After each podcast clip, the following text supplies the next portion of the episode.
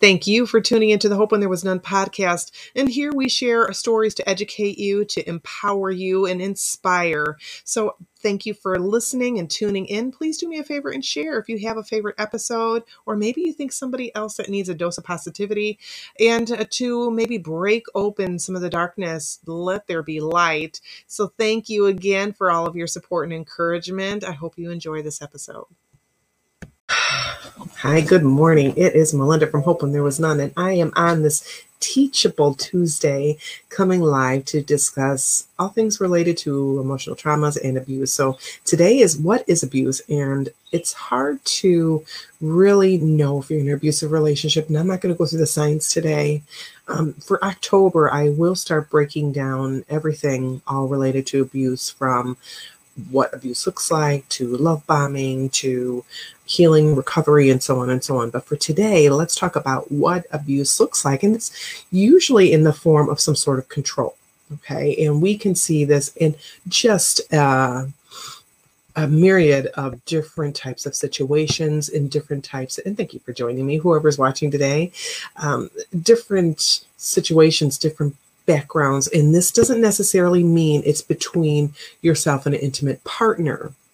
This could be uh, sometimes you see this a lot in a workplace where there's an abuse of power or in the political arena the world leaders um, our medical community right now you can see this abuse of power. You can see this control that people can want to have or thrive for or even enforce. Different countries foreign countries sometimes you see this. And so it can Mr. Awesome, we're getting ready to go soon. Um, but though that's something that you can view, okay, and you hear about in the news, that sort of thing. And then there's also your substance abuse, your addictions, uh, alcohol, and so on and so on. But then you can get into the other ones, and that would be physical abuse, your mental abuse, verbal abuse, emotional abuse, sexual, uh, religious abuse, financial abuse, cyber abuse. So there's just a big bunch of different other ways that people do uh, abuse others. And this could be uh, child abuse, elder abuse. I can go on and on. But if you listen to experts on the subject, you will find that there's an escalation of these, or maybe it's just just that uh, we live in such a where news just travels really fast now. I mean, it's 24 7. You have the news, you, you go to your TV now. I mean, back in my day, I'm back in the 70s, I'm dating myself a little. Back in the 70s, when you turned on the news, like let's, or excuse me, when you turned on the TV, if it was before, see if I can remember, before five o'clock, you just got this testing pattern if it was at a certain time. And even if you turned it off like at midnight or one o'clock, you would get a, at 10 o'clock, you would get this recording that says, Hey, do you know where your children are? And then a little bit later, like after midnight or one o'clock or something, it, you would get the test pattern. And, you know, there would be this buzz, almost like uh, you get emergency system now, but there would be something that I'm recalling, and you wouldn't have anything on TV from like one in the morning until like four or five or something like that. But now we are such a news driven, such a an information now type of society that there's, that's unheard of, right? And back in the day, if the president was on, you were screwed because there was nothing to listen to except the president or something like that.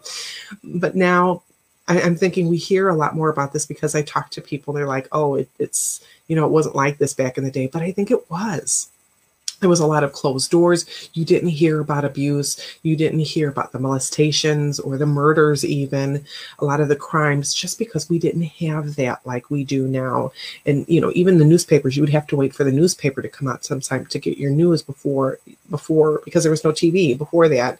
Um, so you can hear that there's an escalation. But again, I think this is something that's not new. Uh, when you get your pedophiles and your sexual deviants and things like that in other other types of things i think we now have unfortunately more readily material for them to to use. I'm not going to get into that but people of every age every gender every ethnic ba- background are affected in one way or another of abuse. And sometimes you don't even realize that it's happening to you. You you really are kind of like oh i didn't know i was in that kind of situation.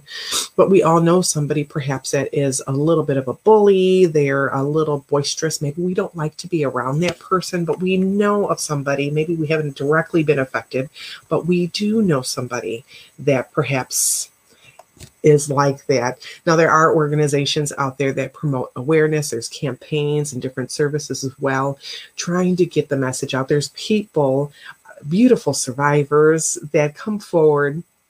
I know many of them are wanting to share their story, or maybe they've had it planted on their heart. Maybe God has said, Hey, you need to do this, uh, such as myself. And so they break that silence, they break that victimization by leaving. Many of us do, but it's coming it's very big. Coming and sharing your story in um, i'm not going to say you're unafraid because you are you're afraid there's some shame. Uh, you might feel that you're going to be scrutinized by sharing your story and then there might be people that don't believe that you actually endured what you endured. You might fear that retaliation you might fear that uh, you won't have any support from those that around you. Even the legal system sometimes can be a little bit on the sticky side and it can feel like you're very alone during this time really and truly but radical change can start with maybe coming forward to make that leap into telling somebody that this is going uh, going on in your life that uh, you need help you aren't sure exactly what's going on in your life but you know something's wrong. And like I mentioned before, I didn't even know I was in an abusive relationship until I jumped out. And that was the first time in 2007 where the worker told me, she's like, Melinda, you're in an abusive relationship. I started telling her different things. And I'm like, no, because abuse looks like being beaten with a bat, or it looks like somebody putting me in the hospital, or it looks like, um, just different things that you conjure up from Hollywood. They, you know, kind of put it on the screen sometimes and you just think that or in the news you hear about different things and it's like well that's abuse. What i went through that's not abuse. And to downplay the emotional abuse the verbal things you know my my worth you know they go ahead and they call you names. They um they just make you feel so small. And so you don't think that's abuse. You really don't you might have grown up in a relationship with your family members, your mom or your dad, brother or sister or someone. And so this becomes normal. Some of these things have become so normalized in our lives that we just we just go with it. And we stay for our children. We might stay for our pets. We might stay because we're afraid of making that leap into uh, not knowing where you're going to eat where you're going to sleep where, where's your job going to come from? Where's money going to come from? You need insurance. Perhaps you have issues with your health. And so you're you're kind of in that fearful stage if i make this jump or if i call the police eh, or you might sympathize and empathize with your abuser where he's like well, i don't want him to get in trouble or i don't want to fight back because i may hurt him. And i did that girl whoever's watching or even guys i did that i didn't want to hurt my partner um, so I didn't fight back. I didn't call that police. I didn't leave at Christmas time or the holidays because I didn't want him to be alone. Those are things I thought about. I know it sounds kind of strange, especially if you haven't been in an abusive relationship. You know, you might be listening to this and you're like, you guys are all just smoking something. really and truly, you and you might laugh, if you've never been in an abusive situation, well, God bless you. I hope you never have to experience that ever. And, but I encourage you to be supportive for someone that's been in this relationship. And it's going to look crazy because they might want to go back to this person. They still love this person and they want to continue that relationship or to fix it or go to counseling. And you on the outside might be looking in, uh, that's awful crazy. That's a couple crazy. Why would this person want to go back to that?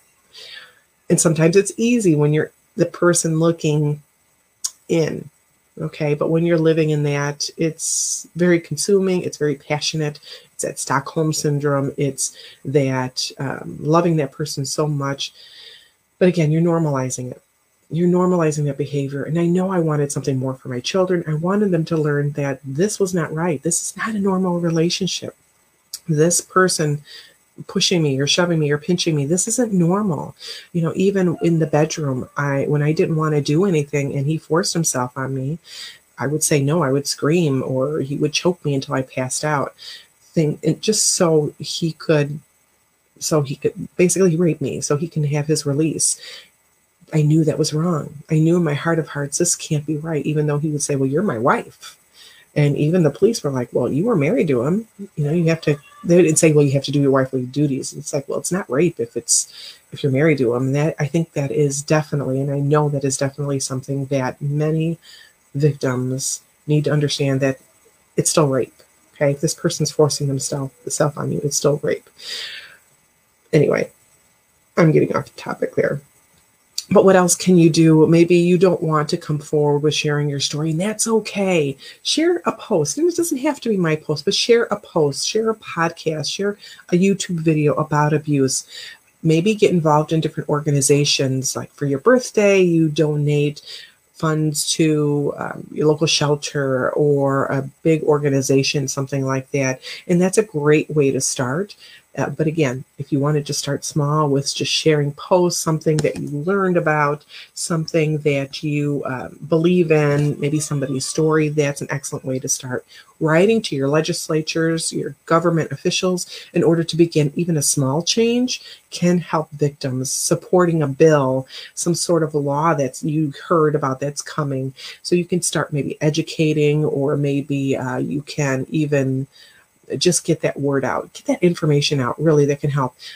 Perhaps you can think of starting a program in your area that you've heard about from a different state or a different country that's working for them in order to bring awareness about abuse, to start that program to educate even abusers that this is something that they're do that they're doing in order to um, perhaps uh, bring because sometimes when you're an abuser you don't even realize you're doing it they might be unwilling to come forward. And a lot of times when we have those programs, they're mandated by the courts, at least it is here in the States, that they have to go through it. So I don't know if they really and truly. I know my ex went through anger management, and I don't know if it really benefited it from him. And I have to wonder that if his son, and if somebody wants to help me or shout out about, about this, if somebody going to a abuse uh, something that's mandated by the court to talk about abuse. What is abuse? Um, what is that uh, anger management type of thing? If they went to school for that, does that teach them things to look for? I always wondered about that. If they're learning, okay, what's abuse? I've heard, and the only reason why I think of this is because I, I know I've heard a few people mention that once their abuser started going to these courses, they notice that they almost become sneaky and in their abuse towards them. So I don't know if anybody wants to, to tune in on that, chime in, let me know what you think about that one. But it, it takes, it really does take a lot of support. It does take a lot of love. It does take patience when you're waiting for that person that, again, you're looking in on the outside you see this person struggling to leave her abuser or his abuser and they want to go back. So i mean it, patience please be patient with that person and know and, and i've been on that receiving side of that too and just kind of shaking my head like oh my god why don't they wake up and i know and i know that's bad because it's like that was me so many years ago but now i am 12 years out and it seems i'm so far from being removed from that kind of energy that now seeing a victim in that situation it's like oh please wake up and and I empathize and understand the struggle. I have to remember that, and I have to kind of put myself back in their shoes without literally putting myself back in their shoes because I want to maintain my energy. But just to pray for this person to really be a shoulder. You might hear the same story over and over again, but just be there for that person. Okay. And even praying for them, praying for the victims, the survivors, having a little prayer and even empathy for the abuser. You don't know what that abuser went through. And I'm not by any means a stretch of imagination giving any sympathy for that person because when you abuse somebody, there is a conscious thought that you want to inflict that control, that pain, that hurt with that person.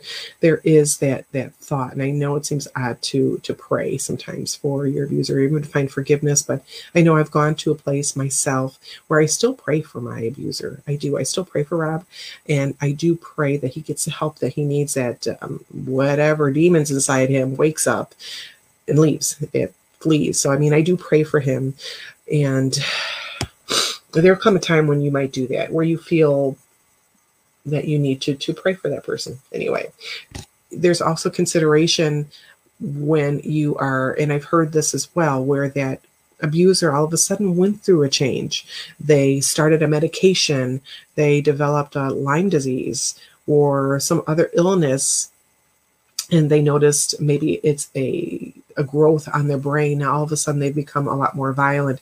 Dementia patients, Alzheimer's patients, they weren't violent before, but now they're violent. So something like that.